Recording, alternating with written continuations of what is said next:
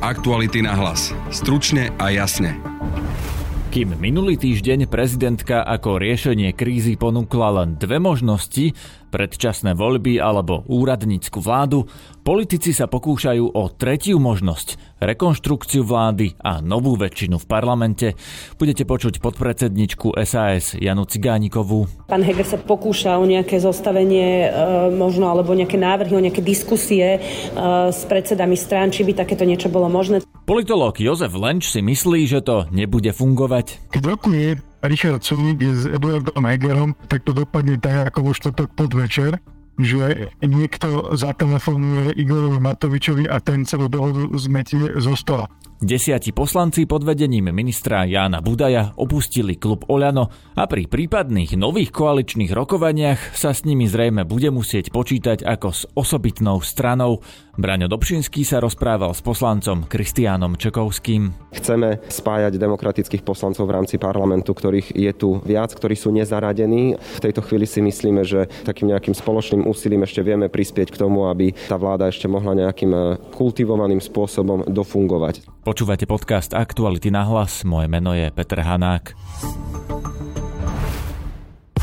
Získajte rok špičkovej digitálnej ochrany zdarma. Spoločnosť ESET oslavuje svoje 30. narodeniny a pri tejto príležitosti ponúka ochranu na 3 roky za cenu dvoch. Časovo limitovaná akcia 3 za 2 platí na oceňované bezpečnostné produkty pre počítače, smartfóny aj tablety. Pridajte sa aj vy k 120 miliónom spokojných zákazníkov po celom svete. Viac informácií nájdete na www.eset.sk. Aktuality na hlas. Stručne a jasne. Na predčasné voľby zatiaľ v parlamente nie je dostatok hlasov, chýba podpora Oľano a SAS. Aby bolo možné zmeniť ústavu a vypísať nové voľby, je potrebná minimálne časť ich hlasov. Obe tieto strany však preferujú iné riešenia, napríklad rekonštrukciu vlády. Podpredsednička SAS Jana Cigániková v parlamente odpovedala na otázky novinárov, medzi nimi aj nášho kolegu Mareka Bíra. Bohužiaľ, keďže uh, vláda Eduarda Hegera predtým neprijala nejaké naše výzvy na zmeny uh, v organizácii a správaní vlády, tak prišlo teda k tomu, že uh, vláda spadla. A teraz sú na stole tri možnosti, tak ako sme hovorili, buď nová 76 alebo tá dočasná prezidentkina vláda, alebo posledná možnosť sú predčasné voľby, pričom pre SAS je ako posledná možnosť tie predčasné voľby. Chápeme, že možno tam dospeje, ale teda obidve tie ďalšie možnosti považujeme za lepšie lepšie. Aká je možná tá 76? Akými výpočtami sa k nej vôbec dá dostať? Lebo my už to tu rátame z každej strany a mm-hmm. pred týždňom 76 nebola, ako by môže o týždeň opäť byť. Tak ako už to, tu koluje, ako už viete, a pán Heger sa po, pokúša o nejaké zostavenie e, možno, alebo nejaké návrhy, o nejaké diskusie e, s predsedami strán, či by takéto niečo bolo možné. Treba sa teda pýtať jeho. E, za nás my sme otvorení akejkoľvek diskusie, ale na druhej strane musím teda povedať, že mi je veľmi ľúto, že k tomuto, k novej 76, k tej úprave fungovania vlády, aj personálne, ale aj obsahovo, neprišlo pred pádom vlády, lebo naozaj by to bolo oveľa jednoduchšie. Tak to mi to už príde trošku po funuse, musím povedať, ale rozumiem tomuto postoju, robila by som na jeho miesto to isté a uvidíme, kam tie diskusie. A odpadu vlády už rokoval s Richardom Sulikom pán Heger? Áno, cez víkend prebehli rokovania, normálne komunikujeme a s, pán Heger sa úplne legitímne snaží nejakým spôsobom aj, aj teda informoval verejnosť e, zostaviť nejaký plán, čo ďalej ďalej. A v súvislosti teda, keď sa to nepodarí nájsť tú 76 tie predčasné voľby pripadajú do úvahy pre SAS? Je to jedna z troch možností, takže tá posledná to je, ale budeme sa teda predtým snažiť e, o tie dve prvé. Za mňa osobne, ja určite teda najviac preferujem tú dočasnú vládu pod kuratelou pani prezidentky. Viem, že je to teda e, kritizované z rôznych strán, najmä z toho nejakého ústavného právneho hľadiska. E, rozumiem tomu, ale na druhej strane si myslím, že po Robertovi Ficovi a Igorovi Matovičovi si ľudia potrebujú trochu vydýchnuť pred voľbami, že by to naozaj bolo dobré. A myslím si, že pod vedením pani prezidentky a s jej nejakým, uh, nejakým tým kľudom a nadhľadom uh, by to veci naozaj pomohlo. Čiže ak by boli predčasné voľby, tak za mňa určite by sme sa do nich nejako nehrnuli, určite nie hneď a ja by som naozaj uvítala, keby tam bolo nejaké prechodné obdobie, kedy by, by sme mali, mali čas trošku Takže rozumiem tomu správne, že predčasné voľby za možnosti, ak by sa vyskúšala teda úradnícka vláda a tá by v podstate nefungovala, vtedy by ste sa vedeli možno... Ešte raz? Že ak by nefungovala úradnícka vláda pani prezidentky, v tom prípade by ste si vedeli predstaviť Nie, takto, že voľby? uvidíme, ešte raz opakujem, že všetky tie tri možnosti sú reálne a niektoré menej, niektoré viacej, čiže my si vieme predstaviť predčasné voľby. My sme nehovorili, že nevieme, len vravíme, že e, sú tie posledné z tých troch možností, ak tie dve padnú, tak áno, v podstate nič iné nezostane Slovensku, ale v tomto momente sa im ešte aj diskusie o nich e, vyhýbame, nehrnieme sa do nich. Robert Fico ale teda ponúka aké, akési štvrté riešenie v podobe referenda. A tak Robert Fico nech si nechá tie svoje riešenia, ten už tu poriešil a tá krajina vyzerá tak, ako vyzerá vďaka nemu, ani ma nezaujíma, čo hovorí Robert Fico vôbec.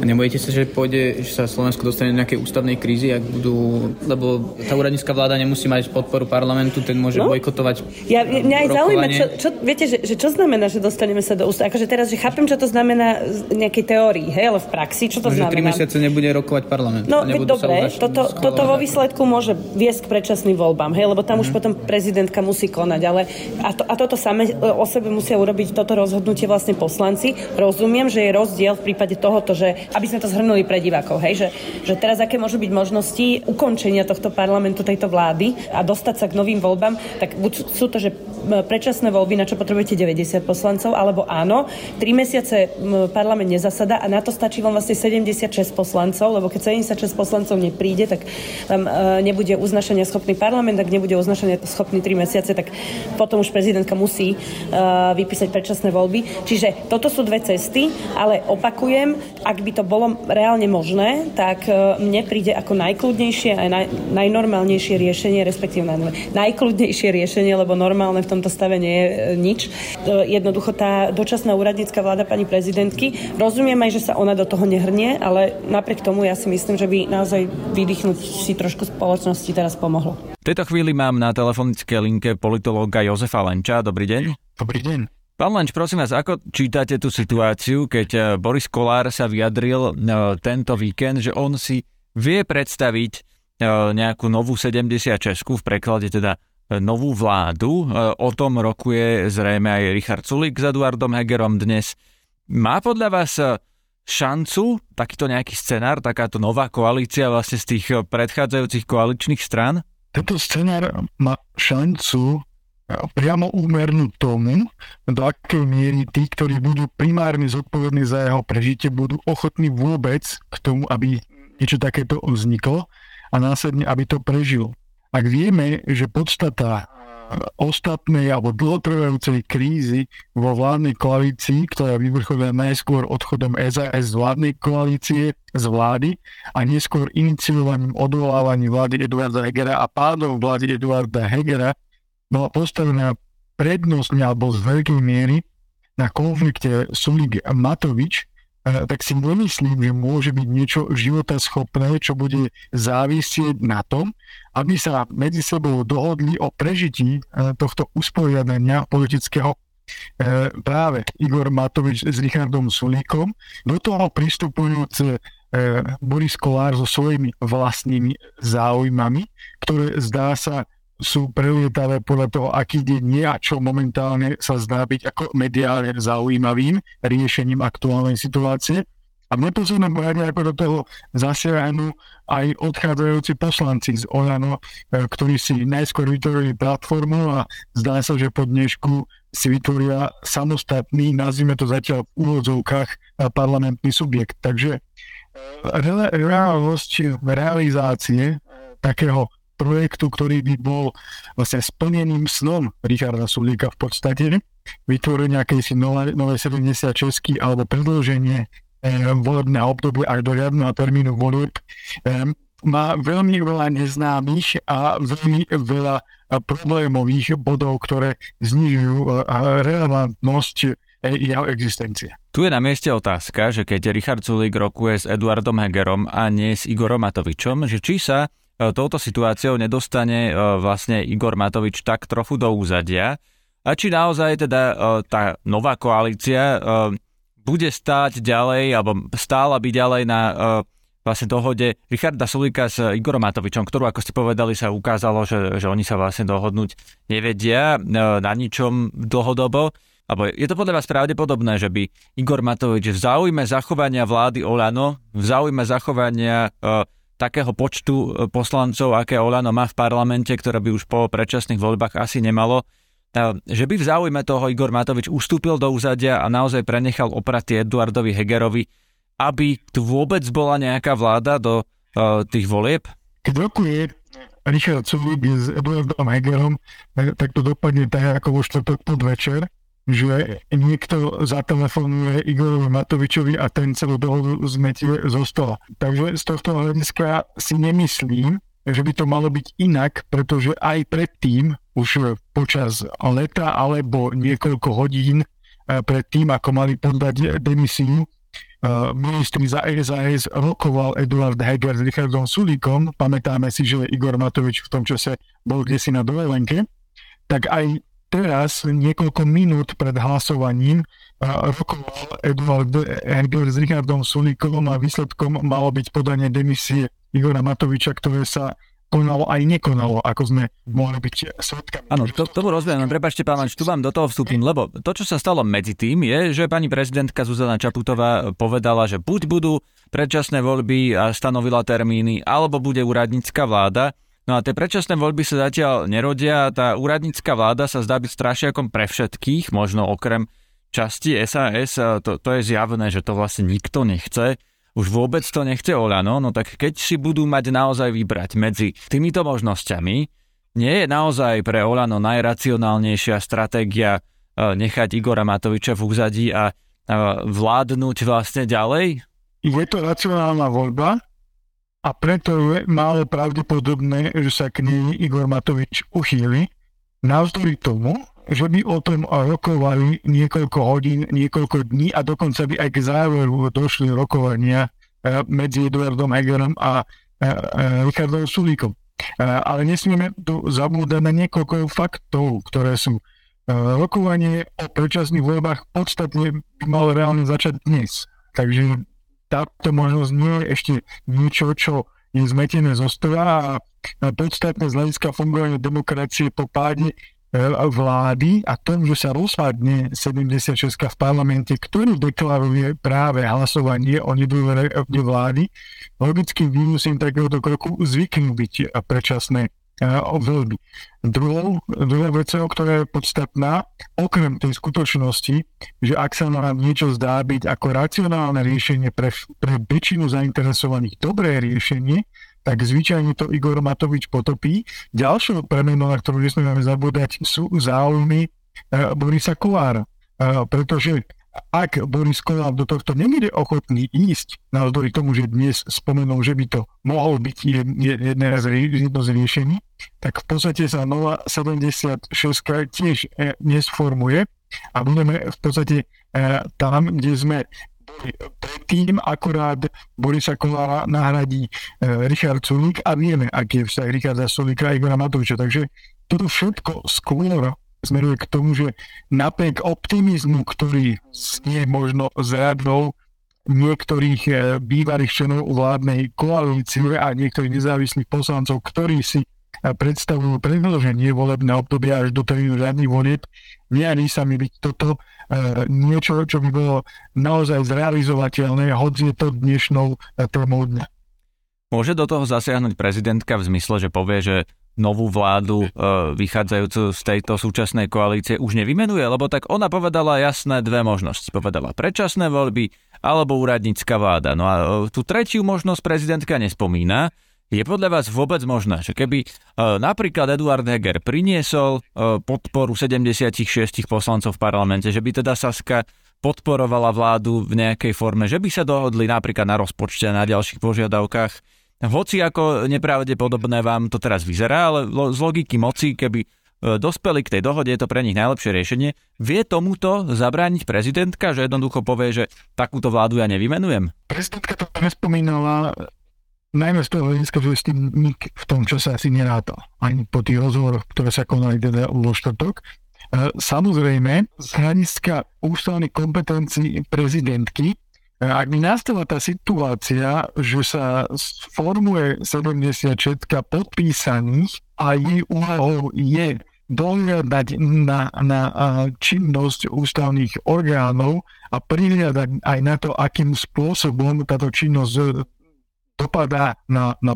občanov, e, tak si myslím, že, že by s tým problém nemala mať. Nemalo vytvoriť niečo, čo by zatlačilo do kúta, že by zmenilo výrazne jej postoj, opakujem, pretože v tom momente, keď to povedala, sa táto možnosť zjavila byť najmä nepravdepodobná, ale keby sa to najmä nepravdepodobné udialo, e, tak e, osobne ja e, nevidím dôvod, prečo by pani prezidentka nemala takéto vláde tak šancu, notabene keď má aspoň písomnú garanciu toho, že, že bude mať podporu, väčšinu podporu v Národnej rade. Pán Lenč, ak skupina poslancov okolo Jana Budaja e, dnes odišla oficiálne z klubu Olano. E, ak by ich hlasy potrebovala táto hypotetická nová vláda do budúcna, tak podľa vás to by bol nejaký ďalší koaličný partner e, v tejto chvíli, že museli by rokovať aj s Janom Budajom, s ako keby šéfom nejakej ďalšej strany? Ak budú potrebovať 10 hlasov, čo rozhodne budú,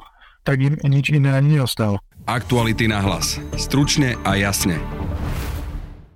Občiansko-demokratická platforma opúšťa poslanský klub Oľano Zároveň ale apeluje na demokratických e, politikov a vyzýva ich k spájaniu.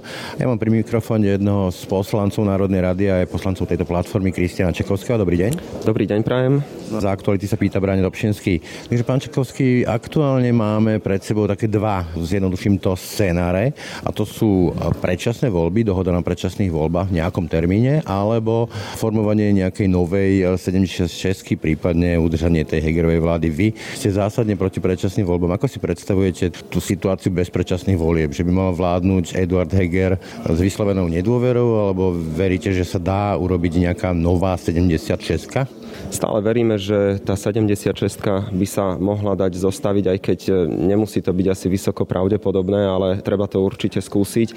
Poviem to tak, že ak by sme skladali zbranie už niekedy v lete, tak by sme si mohli povedať, že odchodom SAS do opozície to môžeme rovno zabaliť, e, ale my sme vždy hovorili, že budeme proti predčasným voľbám, nepodporovali sme scenáre predčasných volieb, naopak snažili sme sa vždy apelovať na to, aby bola dohoda aj medzi menšinovou vládou a stranou SAS na schváľovaní zákonov a aby nejak tá menšinová vláda fungovala. A samozrejme, aby som na to nezabudol, tak ešte predtým, než SAS odišla do opozície, tak eh, sme vytrvalo komunikovali aj vnútri hnutia Oľano, ale aj menšinovej vlády, alebo teda aj vnútri hnutia Oľano, aj koalície, že odchod SAS do opozície je veľmi zlé riešenie a treba hľadať dohodu, robiť ústupky aj za cenu, povedzme, že by sa obaja lídry stiahli zo svojich vládnych postov, povedzme, do parlamentu. Jasne to nemyšlo, ale teraz dobre. E, viem si predstaviť nejakú 76 v nejakých štandardných pomeroch, ale toto by bola 76 nepochybne s Richardom Sulíkom na čele SAS a Igorom Matovičom na čele Olano. Tomu sa dá dať nejaká šanca, respektíve ak by aj to aj vzniklo, nakoľko by sa neopakoval ten scenár, ktorý sme tu videli 2,5 roka, tých neustálých škriepok, hádok a špádu vlády. No myslím si, že obaja lídry, ktorých ste spomenuli, tak musia v týchto dňoch veľmi vážne vyhodnocovať, čo vlastne spôsobili, pretože každý jeden z nich teda má na tomto svoj podiel viny, nevnímajúc poslancov alebo teda jednotlivé strany e, z tohto. Nevidieť ani u jedného z nich seba reflexiu. Ale rád by som, e, rád by som bol teda, ak by obaja vyhodnotili, že týmito krokmi naozaj sa im e, v úvodzovkách podarilo povaliť demokratickú vládu svojou neústupčivosťou a svojimi krokmi.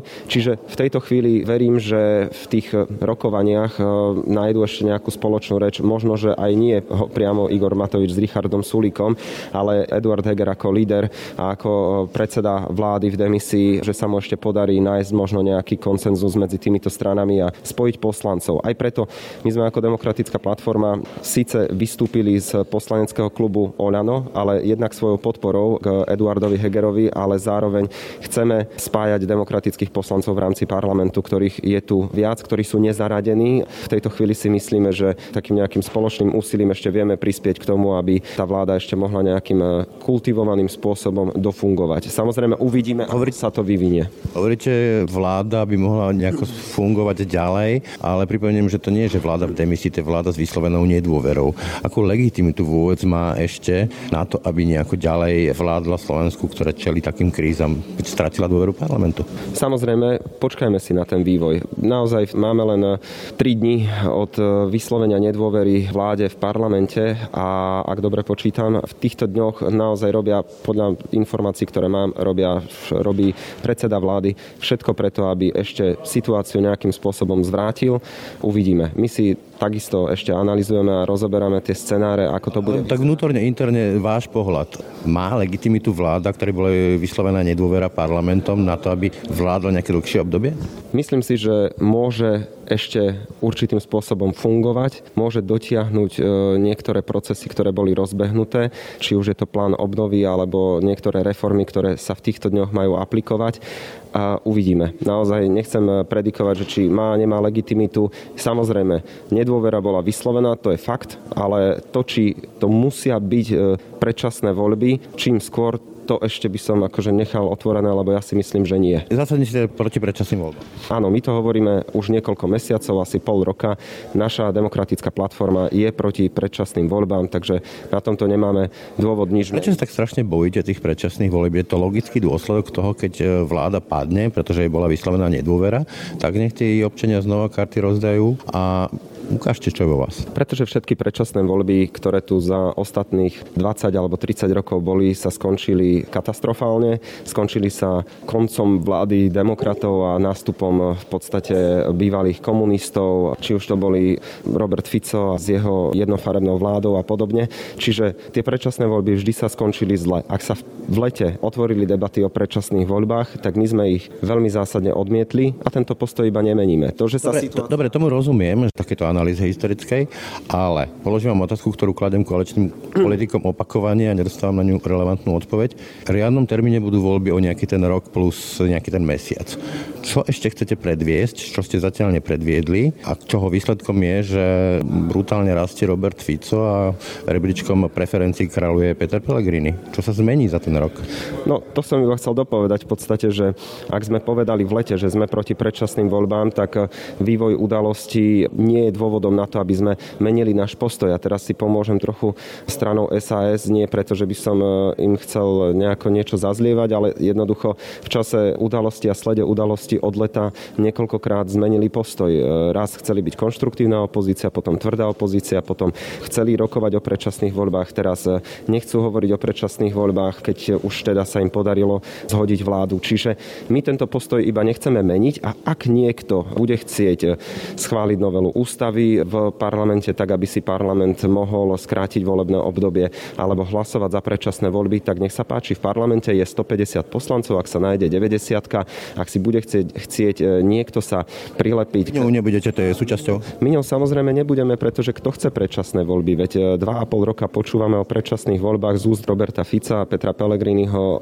Ale teraz padla vláda, bola aj vyslovená nedôvera. To je proste holý fakt a máme tu vládu, ktorá vládne v nedôvere. A logickým dôsledkom by malo byť, že tí občania povedia, čo si o tom myslia. No tak vravím, počkajme na najbližšie dni a na vývoj najbližších dní. Ak by to tak bolo, to, čo hovoríte, tak predpokladám, že predseda vlády by už sa nepokúšal o žiadne, žiadne ďalšie kroky a žiadne zmeny. Chce sa mu odísť. Vzhľadom, vzhľadom na to nemyslím si, jednoducho nechce pripustiť a dopustiť to, aby sa na Slovensko vrátilo to najhoršie, čo tu môže existovať, ak to tak veľmi diplomaticky poviem. Čiže ak má ešte nejakú víziu toho, ak plánuje ešte nejaké kroky, určite mu dajme priestor a má našu podporu v týchto krokoch. Ešte jedna otázka k tým predčasným voľbám. Ak povedzme aj Olano dojde k takej dohode, že doručiť pomoc, čo pán Šipoš deklaruje ako prioritu, teda schváliť rozpočet, e, bude podmienkou jeho schválenia to, že sa dohodne povedzme s Robertom Ficom a Petrom Pellegrinim na predčasných voľbách, tak ani to nebude argument? Tak potom môže Oľano spolu so Smerom a hlasom schváliť predčasné voľby a my sa toho nemusíme zúčastňovať. Aj práve preto nie sme už v poslaneckom klube, aby sme nemuseli mať v takomto prípadnom scenári akoby rovnaký postoj. Úplne na záver, vytvárate si nejakú platformu, predpokladám, že budete mať aj vlastný klub. Ide to k nejakej vlastnej strane? To, či budeme mať vlastný klub, je ešte otázka času a aj otázka do pléna, doslova do pléna Národnej rady, či niečo takéto plénum schváli. Tento pokus určite budeme mať a v tejto chvíli je našim prvoradým záujmom to, čo sme spomínali, alebo teda to, čo už som spomenul, aby sme v rámci parlamentu spojili demokratické sily, pretože ak sa nám blížia nejaké voľby, voľby, a či už to budú predčasné alebo tie riadne o niečo málo vyše roka, tak e, tie výhľady sú veľmi zlé. Veď sám ste, Bojíte sa predčasných volieb? Áno, ste to pomenovali. Nie, že predčasných volieb, ale nadchádzajúcich, nazvime to, volieb, v ktorých naozaj to vyzerá, tie výhľady sú veľmi zlé a práve preto si myslím, že strana SAS aj Oľano tým, čo sa tu udialo za posledné tri dní, určitým spôsobom, by som povedal, že asi sklamali časť demokratických voličov a zároveň potom tá ďalšia alternatíva je strana Smer, Hlas a tí ďalší. Samozrejme ešte za seba, aby som, aby som sa nedotkol, tak určite tam vidím aj v strede niekde nejaké strany typu Progresívne Slovensko, KDH alebo možno ešte...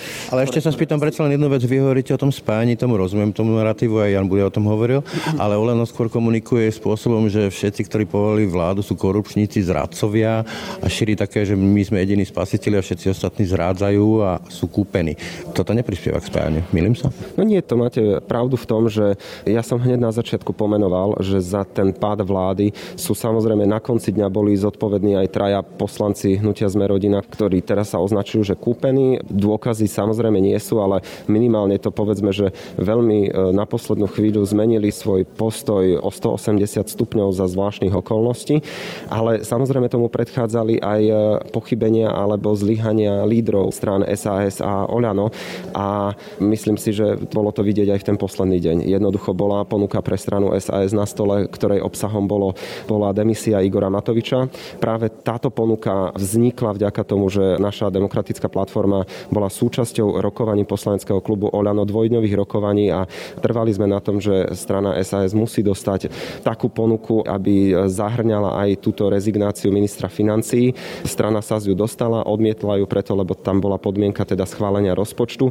Čiže na jednej strane ich neústupčivosť, alebo teda snaha nerobiť nejaký kompromis, na strane druhej v poslednej chvíli aj rozmyslenie si podania demisie zo strany Igora Matoviča. Toto všetko na konci dňa viedlo k pádu vlády a myslím si, že toto je veľká politická chyba. Toľko Kristian Čekovský, ďakujem za rozhovor. Ďakujem aj ja, pekný deň. To je na dnes všetko. Počúvajte aj naše ďalšie podcasty a sledujte aj reláciu na rovinu. Jej hostom bude zajtra práve Jan Budaj. Na dnešnej epizóde podcastu Aktuality na hlas sa podielali aj Matej Ohrablo a Marek Bíro. Zdraví vás Peter Hanák. Aktuality na hlas. Stručne a jasne.